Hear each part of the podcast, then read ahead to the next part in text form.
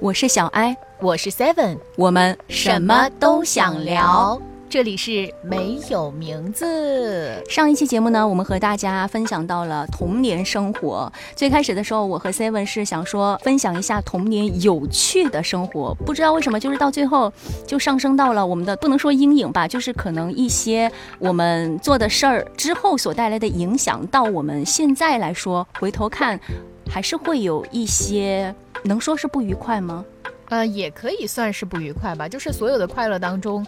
都有。不愉快存在，不可能说所有都是好的呀，也有坏的嘛。对，就在上期的节目当中，也是挖掘到了一些我们的内心。哎是的，挖掘到了 Seven 的内心，因为他哭了。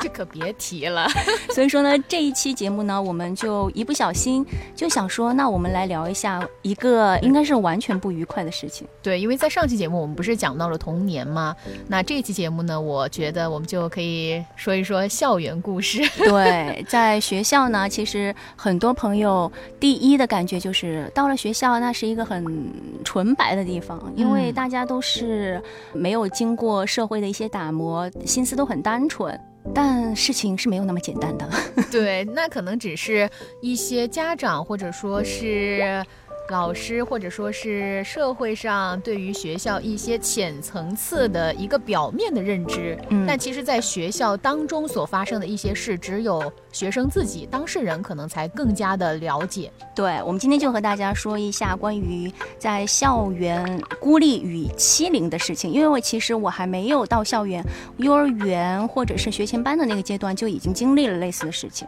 因为当时就是院里的几个人嘛，所里的几个小朋友，他们会团结在。在一起，然后就说不和我玩，就说不要和他玩，什么都不带我，我就只能远远的看着他们在那儿玩，我不能近距离的去和他们靠近，我只要靠近了，他们就会移动，就会走开哦，然后也会在比如说楼栋的门口的墙壁上写我的坏话，他是白痴，什么坏人，然后我就只能在他们写完之后，偷偷的把自己的名字抹掉。那你会把这个事情就是拿回家跟自己的家人哭诉吗？不会。这么小就已经开始隐藏自己的内心了，哎，我应该没有那个吧？因为我就是感觉哈，像小朋友，其实他如果比如说受到了欺负呀，或者在外面不开心了呀，对对对，就喜欢回家跟家长告状，说妈妈他又欺负我了。但你居然没有哎！我印象当中是没有，可能有吧，就有那个时候也不会放在心上吧，家人就会觉得说小朋友嘛，可能闹一些矛盾啊，呃，隔几天就好了呀，他们能有什么坏心思呀之类的。反正当时那些事儿，虽然现在看起来，后来我们也玩得很好，不算大，但我还会记得耶。可能就是家长会觉得小孩做的那些事儿就是天真无邪的，是无意之举。但对于我们来说，在内心所留下来的那种痕迹，和我们上期节目当中讲到的童年当中留下来的东西都是一样的，很难去抹灭掉，或者说抹灭掉。对，所以说你有没有经历过？孤立的事，反正我还好哎，我我这样看来，就是因为太小了，那时候就太小，没有太大的记忆，对，不会给我很大的、很严重的伤害。我倒是也有，我是，而且我是在那个读了高中以后，你想，其实，在高中的时候，所有的那种思想啊，包括价值观呀，都已经差不多快形成了吧？在那种时候，就是发生这种事儿，其实还是蛮让人。难受的，对我觉得那个应该会一辈子都记得吧。对，当时是为什么，就是说被孤立哈，就是那个原因，到现在为止我都不清楚，就很莫名其妙的一段孤立。嗯，呃，是怎么被孤立的呢？就是当时我谈了一个男朋友，那个男朋友可能算是我们学校的风云人物，也不能说风云人物，就是说比较。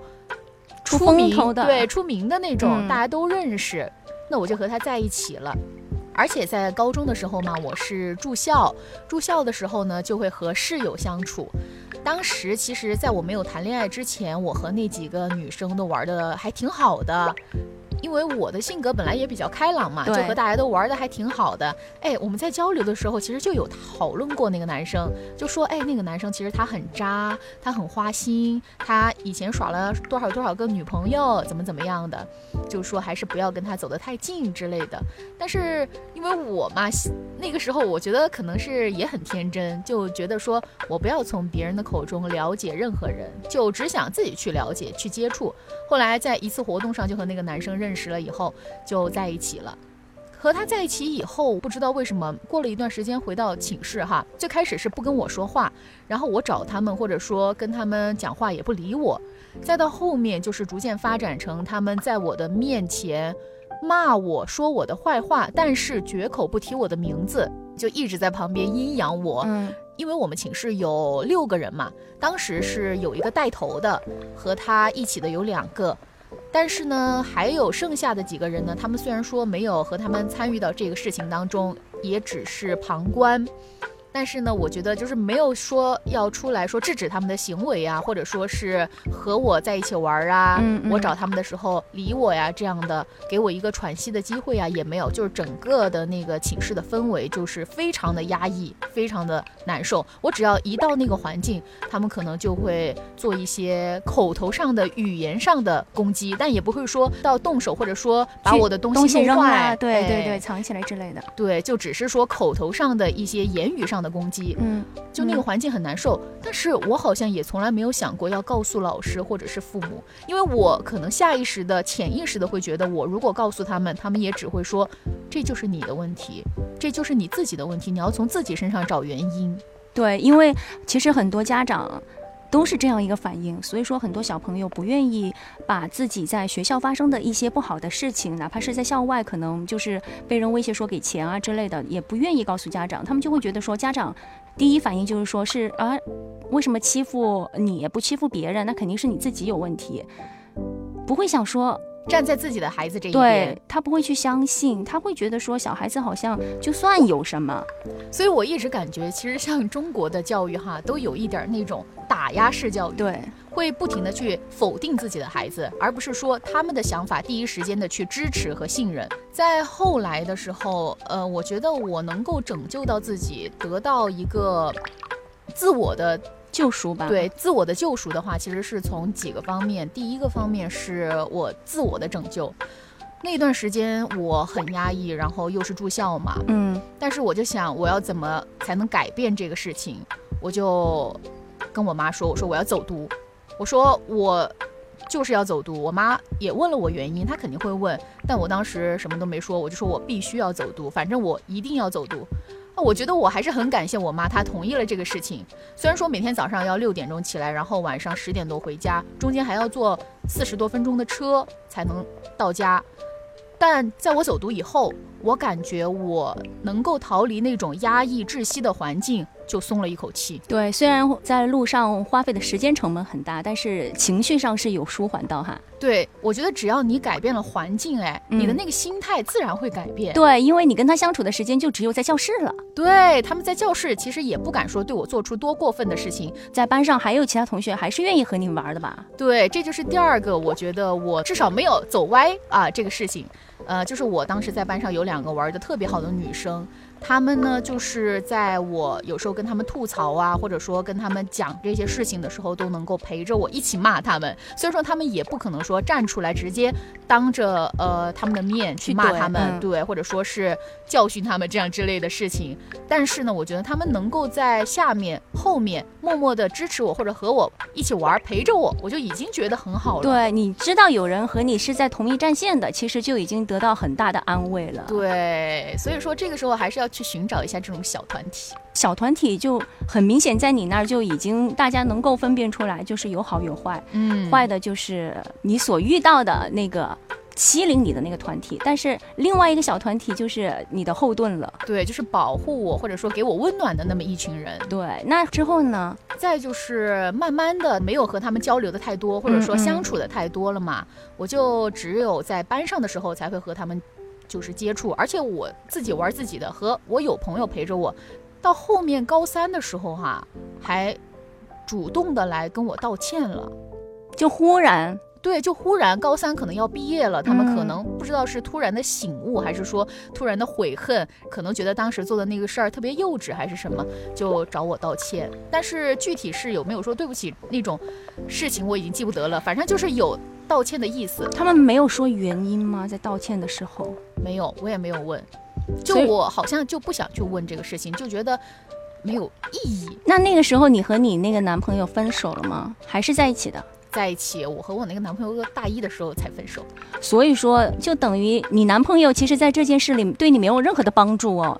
我当时我记忆当中哈，我有跟他讲过这个事情，但是我感觉他好像没有为我出过头，就是没有直接站、哦站出来说要怎么怎么样。好没担当啊！因为校园那种环境下，如果说你有男朋友的话，你跟他说了，一般哈，大致的话都会去警告一下对方，嗯就是你不要欺负谁谁谁之类的吧。哎，这样一想，好像他确实有点分得好。其实，因为在遇到这种事情的时候，你会很压抑嘛。整个过程当中，你肯定也会问自己，到底是不是自己的问题？对这个是我觉得肯定每个人都会有这么一个过程。嗯，就是在你遇到所有人都不理你，所有人都远离你的时候，你就会反问自己，或者说自省啊，嗯是不是我有问题？难道我什么什么地方做的不对吗？所以说你有推测出什么吗？我当时其实有几个推测，啊第一个推测可能是因为我是外地来的，因为我的那个以前初中读书是在老家，嗯然后高中以后才到重庆的主城开始读哦书，我又有就是很浓的那种口音，对口音。可能当时班上的那些同学，他们或者就觉得我是一个外地人，这是我第一个猜测。嗯第二个猜测就是，我觉得可能是因为我谈了恋爱，当然只是我觉得我谈了恋爱，他们没有谈恋爱，然后他们又觉得这个男生不行，曾经有劝过我这样的事情，结果我还不听他们的劝，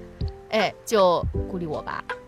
但我觉得你真的还是很善良哎，因为如果我要是你的话，我的第一反应会想说他们是嫉妒我，啊，就是揣测他们的那个意思是，就嫉妒我嫉妒我。谈恋爱了，所以说就会在那儿阴阳怪气的，而且我谈的还是个爱出风头的那种人物，可是我也没有感觉到他们当时就好像喜欢那个男孩儿啊。就不一定他需要去喜欢那个男孩儿，他只是单纯的就觉得说啊，你就呃跟我们不一样啦，就突然觉得你就冒出头了那种。我觉得应该是这种思想吧，因为在学生时代，我如果会和呃另外的一个女生之间会有一些小矛盾的话，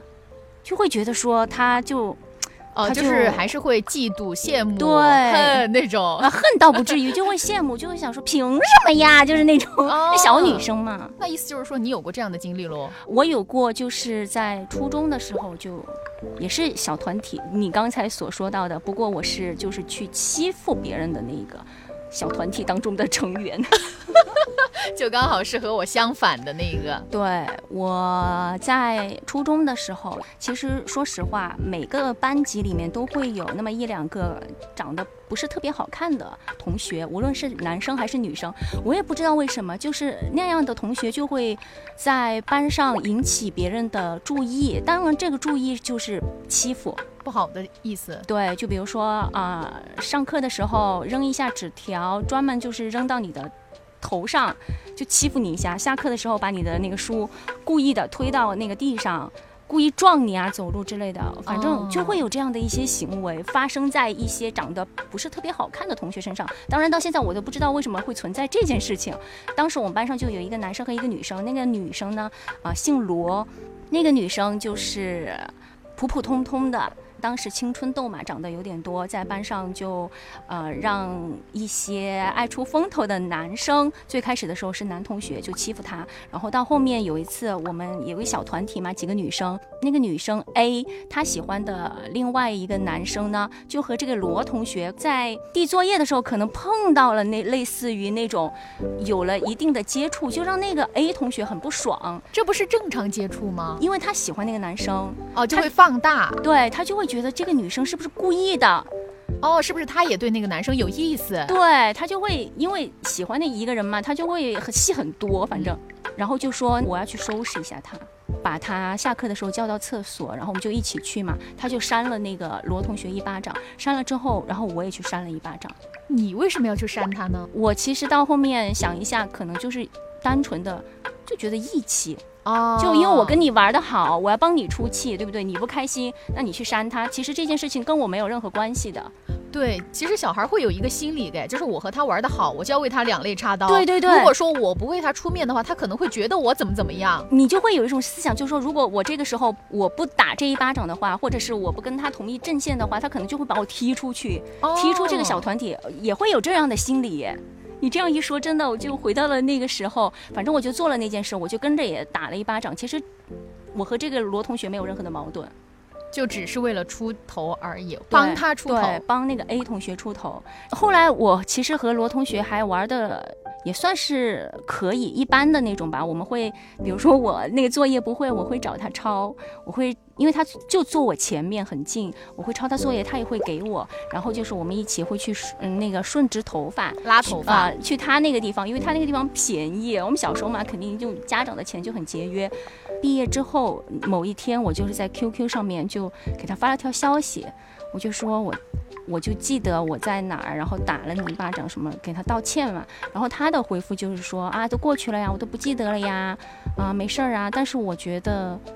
作为我来说的话，如果我是他，我不会原谅我自己的，就是打他的这个人，就是觉得你凭什么打我？从小到大，我爸妈都没有打过我，你一个陌生人，也不能说陌生人，你就只是我的同学，平白无故的扇我一巴掌，特别是在那种青春期的那种年纪，就自尊心也会很强的时候，那当时就是你不是后面和他关系还可以吗？那那个时候你不怕被踢出那个小团体了吗？那个时候那个小团体好像已经解散了的那种。哦就是已经平均化了，不会再有特别明显的那种小团体的，可能要初三了，就慢慢的人成熟之后，那种小团体的观念会没那么强烈了，就是也会。就是说，哎，我们几个，那我们几个去吃饭呀，叫上上厕所呀之类的，但是就不会像最之前我们时时刻刻只能我们几个在一起，不能有哦其他人，有其他人要经过所有人的允许的那种。我的妈呀，好幼稚！现在想起来，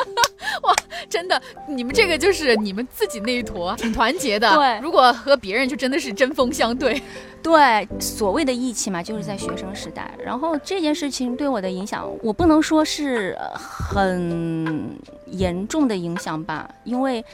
还好我的罗同学他的自身的那，我心理觉得素质对心理素质特别强。如果我是他的话，我可能被扇了一巴掌，我就不会想去学校了。嗯甚至可能会自杀，因为我就是一个玻璃心的人。但是他没有那么做，然后也没有去告诉老师，也没有告诉家长，就是等于说，其实这件事情就是同学之间发生的，他一直默默的忍受，哪怕到后面就是那些同学有时候去弄他一下呀，他就只是躲闪，不会有其他任何的动作。他是那种不会反抗的类型。因为说实话，你在那种氛围里，你要想反抗很难。就怎么说呢？因为他是一个人，他即使反抗，他可能会遭到更加强烈的一个欺凌。而且很奇怪，我觉得就是在那种班级里，如果是有一个同学被欺负了，其实很多同学所谓的那些旁观者跟他没有任何关系，但是他们也不会去挺身而出，哎，就很少会有那种。我觉得真的是反射出一个社会现象了，嗯就是不会有人。特别的会在那个时候挺身而出，为谁说话，说什么所谓的公道话，不该欺负同学之类的，真的，大家都会随波逐流。其实大家就真的也没有那么的有正义感。对，也害怕被牵连到。比如说你去帮了他，那那你肯定也会受到牵连。哎呦，你挺厉害的，你还想去帮他，然后可能下一个被欺负的对就是你。啊，我觉得也是很难。讲到这里哈，就会觉得真的，不管是受害的那一方，还是欺负别人的那一方，其实到最后成长为一个大人的时候，心里面多多少少都会留下一些东西吧。那你的那个同学，他后来就是在 QQ 上给你说的是他不记得那个事情了，嗯，就已经对他，哎，他可能就觉得是个年轻的时候做的一个不懂事儿的事儿。对，同学们都不懂事儿嘛，他就觉得，我觉得他其实能有这种想法，还有一个很大的原因，我猜测哈，嗯就是他已经走出来了。就是你走出来的人，虽然说那个东西在他心里会留下一些东西，比如说我还记得那个事儿，但对我的影响其实也没有那么大了。我就觉得突然在他面前，我就像一个小矮人一样。就是那个时候，虽然你在班上当时欺负他的时候，就觉得说这肯定是班上最卑微的一个人，就是小时候嘛，欺软怕硬，最弱的，对，但是当他说出那些话，然后我就觉得我在他面前我就是个矮子，嗯，那那个就他是强大的，然后就是发着光的那种，就好像一个天使一样，然后就告诉我说没事儿，已经过去了。但是对我来说不会有任何改变，发生的事情就是发生了。但可能说不定那个时候啊，还是他反过来治愈你。对，因为我是很庆幸一件事情，就是无论是 Seven 你还是我的那个罗同学，在受到欺凌、被孤立的这个过程当中，他们自己是很坚强的。对，就是没有说走上一个歪路，对没有走向深渊。对，没有发生任何的意外，因为其实我们经常在新闻报道上有看到，现在很多的小朋友，他们在遇到事情的时候，首先也是和我们那个时候感觉所有的孩子都一样，不会第一时间告诉自己的爸妈，因为爸妈不相信嘛，对对我们，他们不会想到孩子里面也有坏孩子，就会觉得说都很单纯嘛，我觉得父母他们下意识的会觉得孩子不管做什么都是天真无邪，都是童言无忌，不可能说是有很实质性的伤害的。但可能你看刚刚我们讲到的这一些东西、嗯造成的伤害，可能不是表面的，但是是内心。对，这个是无论是你受到的语言上面的一些呃伤害，还是我直接是动手的那种伤害，都是对于小朋友来说可能是没办法去治愈的。但是呢，家长就觉得说，反正小孩子嘛，过几天就好了，就哎呀，到时候还是一一起玩的，没事儿的。所以说这个时候孩子就不会回去告诉家长，然后他就憋着，害怕去学校，渐渐的甚至害怕出门，然后就会抑郁呀，反正有一些心理疾病产生，甚至会有自杀的倾向，甚至是已经自杀。对，我觉得这个造成的伤害就是已经无法挽回了。首先还是希望家长吧，因为我昨天晚上正好看了那个台湾犯罪故事，虽然那个剧很难看，但是里面听说都是真实的案子。当时就是有两个学生。中学生吧，类似，然后在车库里看到自己的班主任了。班主任老师很漂亮嘛，嗯然后他们正好也是青春期，他们就想对班主任老师动手，但是被班主任老师就反抗，就不小心就把班主任窒息弄死了。你能说小孩子他是无辜的吗？我不觉得，我不觉得所有的孩子都是善良的，我也不觉得，真的是会有坏孩子的。肯定会有人性这个东西，我觉得不能够去轻易的定义它，说是善还是恶，有可能人性本恶，有可能人性本善。我觉得人性这个东西还是不能够轻易的去定义它。有句老话嘛，不是说人之初性本善，但也许真的不是这样的。是，嗯，刚才也是说了，希望我们的家长朋友，无论是我们自己，因为我们以后可能也会有孩子，我们经历过这样的事情，就肯定不会想说再重复一遍这样的伤害。也希望家长朋友们能够引起重视。对，就是孩子。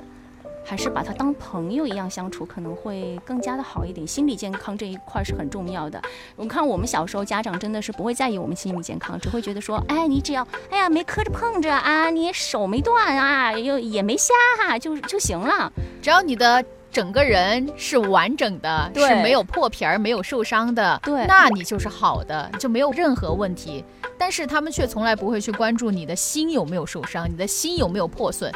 当一颗心真的已经破损的时候，其实很难去缝补起来挽回。对，这个时候孩子也不会再次的信任作为父母的你了。其实很多的朋友。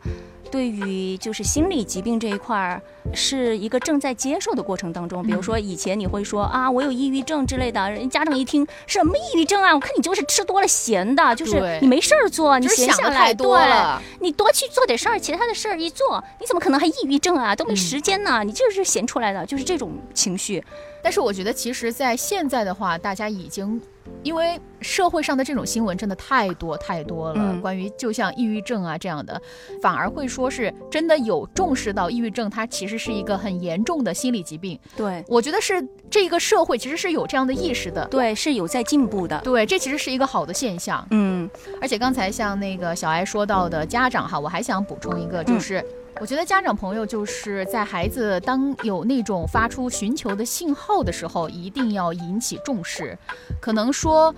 当他已经在有这样的行为的时候，是他真的没有办法了。对他已经说就是最后一根稻草都有可能。嗯所以还是希望家长能够引起重视，第一时间的相信孩子，肯定孩子，不要去否定他。对，不要一味的觉得呃是你的问题，不然怎么只有你被欺负？啊，这句话完全就是屁话。第二个就是同学啊，也不一定是小朋友了，因为有时候哪怕是大学，哪怕是你读研，只要在一个环境，哪怕是上班，你可能都会遇到类似孤立或者是被欺凌的，因为也会有职场霸凌。对，所以说这个时候呢，就像 Seven 那样，我觉得自我拯救很重要。因为你除了自己，说实在话，你没有任何人那个时候你是能够相信或者说是能够帮助到你的。对，你除了自己救自己，你没有任何办法。所以说呢，在自我救赎的一个过程当中，我觉得就分散一下注意力吧，比如说听听歌，听听一些愉快的节目，比如说脱口秀，还有相声啊之类的。综艺啊，，对，看看书来让自己的内心更加的丰满一点，不要被外界的声音所影响。虽然我知道这句话是很脆弱的，当你做不到的时候，这句话真的也是一个屁。对，因为我以前也是，别人就说：“哎呀，你不要想那么多。”但是有的时候想法就是控制不了的，你就是在那个氛围里，你就是在那个环境里，你没办法改变，你就只能自己不停的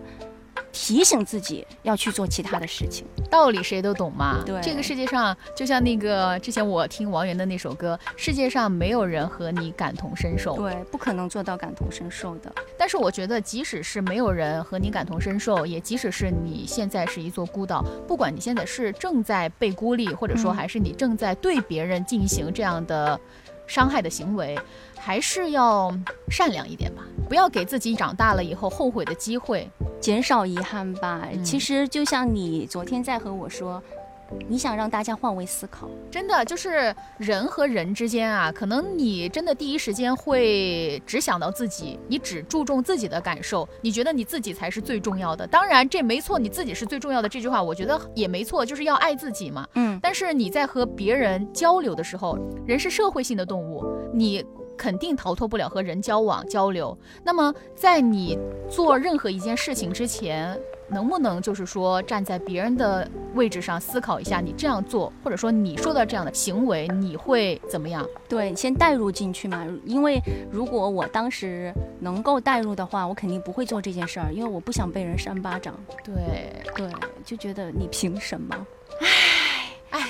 我很多年前看过一部日剧嘛，堂本兄弟他们俩演的那个《人间失格》，假如我死了的话，这个剧也是很压抑的。如果说有同学。就或者是你身边有朋友去欺凌了别人，我觉得可以看一下这个片子，因为你就会发现很残忍，你在做一件很残忍的事情。就电视里那个同学遇到了同学霸凌他，父母、老师都不相信他，最后导致他就感觉被背叛，然后自杀的事情，真的就是一个很严重的后果了。那个时候，如果你再来后悔的话，你再换位思考，那也是不可能的了。对，你想，你都已经做出了这样的事情，然后它引发的后果还这么严重。当你想要去后悔，当你想要去悔恨，当你想要去换位思考的时候，可能那个结果你已经挽回不了了。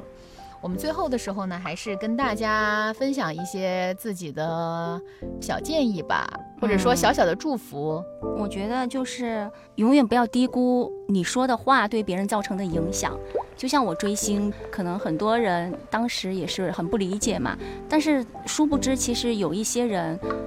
他说的一些话就会让你的生命里突然有了一束光。那相反的，可能有的人说的话就伤害到你，可能对你的生命造成的影响就是一个暴击。嗯，可能有的人就觉得啊，那他因为我一句话就暴击，好脆弱呀。那人和人都是不一样的呀，不是每个人都有一颗强大的心理呀。对，他每个人的成长环境各方面啊，原生家庭都是不一样的。你不能用你自己的那个角度，哎，去评价别人，这首先就已经是不公平的了。虽然这个世界上没有公平，毕竟校园嘛。传统的观念就是一个洁白、一个纯洁、一个单纯、善良的地方。那希望大家每个人都能遇到的是天使，而不是你要去做一个恶魔，给别人一段噩梦，然后是一辈子都抹灭不了的。嗯，那我就站在曾经嗯被孤立的这样一个角度，跟大家分享一下自己的小想法吧。还是希望能够给大家一些小建议，嗯，呃，虽然说可能道理谁都懂嘛，对，还是如果说能够在某个地方或者某个点上能够给你一点点小小的建议的话，或者说给你一点点小小的启发的话，我觉得都挺好的。那首先第一个呢，就是我觉得要靠近和接触到能够让你逃离那段喘息的环境，这样的机会一定要抓住它。嗯虽然说那个环境很压抑，带给你的整个氛围都很痛苦。如果说你能够逃离，一定要逃离。比如说像我那样跟父母说我要要走读，这是一方面；或者说你看你在自己的班上，如果你真的找不到朋友，嗯，实在是找不到，那你去其他班找，你换个班，可能这个事情说不定会有转机呢。你一定要去找能够让你自己喘息的环境，给自己喘一口气。第二个呢，就是我觉得你一定要强大自己的内心。就是每个人他在一生当中，他不可能都是一帆风顺，他可能真的就是会有低谷的时候。那在低谷的时候，你除了强大自己，你没有任何的办法，那你就去强大自己。你只有专注的做自己的事，走自己的路，不停的强大自己，那你在长大以后，你才不会再一次的，就是像曾经一样，不停的忍耐。嗯你提高的就不是你的忍耐力了，就是你的能力了。第三个就是，不要去听那些乱七八糟的声音，虽然很难，对我真的要加一句，对，真的很难。嗯但是我觉得真的是要不停的提醒自己，或者说是告诫自己。你即使你每天对着自己的那个镜子，告诉自己，我是最棒的，对你是最棒的，你是对的，我没有任何的问题，说不定会有一点点好处呢。类似的心理暗示也很重要。比如说，我最近就是从今年开始嘛，工作上不是发生了一些改变吗？嗯我每天睡前就是刷的一些视频的时候，它就会弹出一些大数据，然后我就看着那些大数据，每天告诉自己我会变有钱，我会变有钱。对，就是这种心理暗示也很重要啦。对，你想，你一定要相信自己啊！其他人说的那些话，你都无视他，不要去理他，屏蔽他。就你也可以通过像刚刚小艾说的那些方法，听音乐啊，干嘛干嘛的。就是你只要能够走出那个环境，那你可能就是在往前走。我忽然就是你呃刚才说了那段话之后，就是走出那个环境，我脑子里有一个画面，就是爱你孤身走暗巷，爱你不归的模样，就是 逆行者一样。对，这个时候真的，你慢慢的你的影子就会强大起来的，嗯，因为你是你自己的光，你不需要靠别人，对，你就把他们当成个屁。对，把它放了就行了，根本就不用去在乎他们。对虽然很难，还是要加一句了。是很难，但是我觉得要相信自己吧。，对，没有什么事情是过不去的。嗯，希望每个人都是善良的。希望每个人都是平平安安的、开开心心的，有一个比较快乐的学生时代吧。在这儿也是送一个祝福给大家吧，希望我们每个人，包括我自己，包括嗯 Seven，、嗯包括正在听节目的所有朋友，每一个遇到的都是天使。好，好啦，今天就和大家聊到这儿了，虽然很沉重，不过呢，还是那句，老话管他呢，我们下期节目，拜拜，拜拜。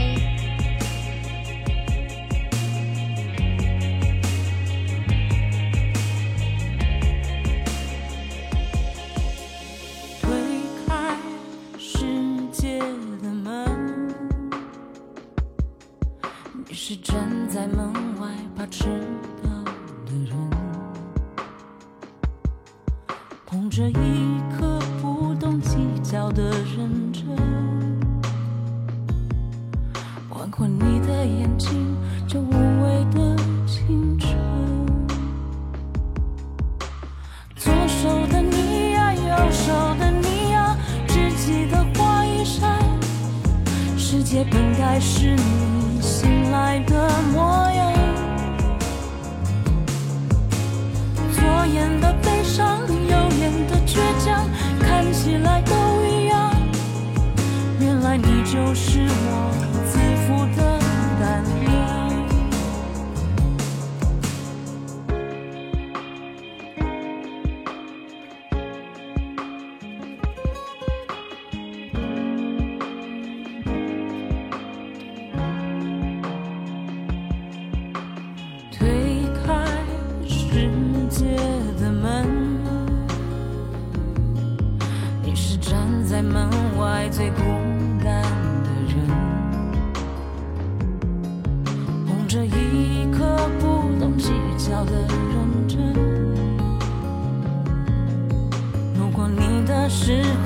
时，间